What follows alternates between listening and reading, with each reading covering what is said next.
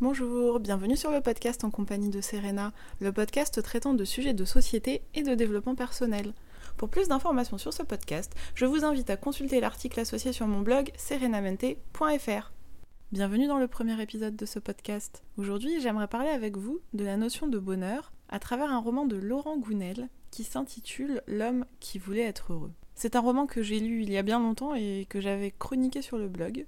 Si je souhaite en parler avec vous, c'est parce qu'il m'a fait prendre conscience de la valeur de la vie, mais aussi que nous étions les seuls à pouvoir être heureux et à connaître le bonheur. Pour rappel, selon Larousse, le bonheur est un état de complète satisfaction. Mais avez-vous l'impression d'être tout le temps satisfait de votre vie, ou plutôt de toujours chercher à l'améliorer? Parvenez-vous à trouver du positif dans votre quotidien? Ou est-ce trop difficile à vos yeux? Le roman L'homme qui voulait être heureux de Laurent Gounel relate l'histoire d'un enseignant nommé Julien et qui est en vacances à Bali. Il fait la connaissance d'un maître guérisseur qui exerce dans un village, censé soigner les êtres humains tant physiquement que moralement. Mais comment cet être hors du commun va-t-il s'y prendre pour soigner Julien? Et par quel mal est-il d'ailleurs rongé? Voilà le résumé en quelques mots de ce roman. Je le mentionne aujourd'hui pour plusieurs raisons.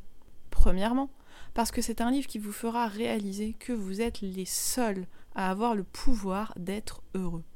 Encore faut-il parvenir à se fixer des limites et à se contenter. Je vous propose d'ailleurs un petit exercice personnel. Prenez un carnet et notez les trois moments positifs de votre journée. Si vous n'avez pas l'habitude de ce type de démarche, ce ne sera pas forcément évident parce que finalement beaucoup de personnes se concentrent sur le négatif et en oublient malheureusement le positif. Et deuxièmement, je voulais aussi vous parler de ce roman parce qu'il vous forcera à vous interroger sur votre rapport aux autres. Vous influence-t-il tellement qu'il vous empêcherait parfois d'être heureux Qu'il vous ferait douter Qu'il vous ferait désirer des biens matériels dont vous n'aviez pas envie avant et qui vous semblent indispensables aujourd'hui? Je vous propose d'ailleurs un autre petit exercice personnel. Écrivez sur votre carnet un bien matériel, peu importe le montant, qui vous semble indispensable depuis que vous en avez parlé avec vos connaissances ou après l'avoir vu sur les réseaux sociaux ou à la télévision. Pour ma part, à force de voir des publicités sur des gourmandises sucrées à la télévision, il m'est arrivé une fois d'avoir envie d'en manger au cinéma. J'ai réalisé à quel point la télévision avait un pouvoir immense, et j'ai assouvi mon envie sur le moment pour ne pas être frustrée. Mais depuis, j'ai réfléchi, et j'ai pris conscience que j'avais envie de grignoter à cause d'une simple publicité. Je n'ai tout simplement plus eu d'autres envies de grignotage de ce type au cinéma. Si vous vous demandez ce que je cherche à démontrer à travers cet exemple, j'y viens tout de suite. 1. J'ai pris conscience que la société me donnait envie de posséder un nouveau bien pour me sentir plus heureuse et vivre un court instant de bonheur euh, en l'occurrence. 2. J'ai assouvi mon envie du moment. Très bien, pas de frustration. 3. Après cette prise de conscience, j'ai été révoltée intérieurement.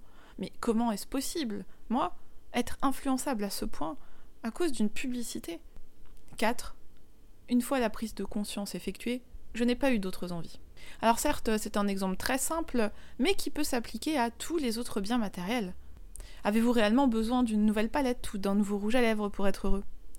Vous faut-il vraiment trois nouveaux romans pour être au summum du bonheur? Et déménager dans un autre appartement vous aidera-t-il à être plus heureux? Ou simplement à gagner en confort de vie sans rien changer à votre sentiment de bonheur finalement?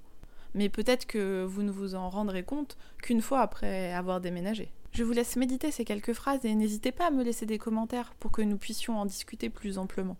J'aimerais maintenant conclure cet épisode avec une citation tirée du roman de Laurent Gounel à laquelle j'ai été très sensible. Une vie réussie est une vie que l'on a menée conformément à ses souhaits, en agissant toujours en accord avec ses valeurs, en donnant le meilleur de soi-même dans ce que l'on fait, en restant en harmonie avec qui l'on est et, si possible, une vie qui nous a donné l'occasion de nous dépasser, de nous consacrer à autre chose qu'à nous-mêmes et d'apporter quelque chose à l'humanité, même très humblement, même si c'est infime.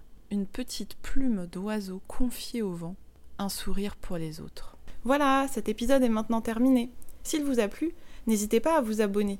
N'hésitez pas non plus à partager l'épisode sur les réseaux sociaux et à laisser un avis pour m'encourager. Le podcast pourra ainsi être découvert par d'autres personnes. Je vous invite également à consulter mes articles traitant de développement personnel sur mon blog serenamente.fr dans la rubrique humeur. À bientôt!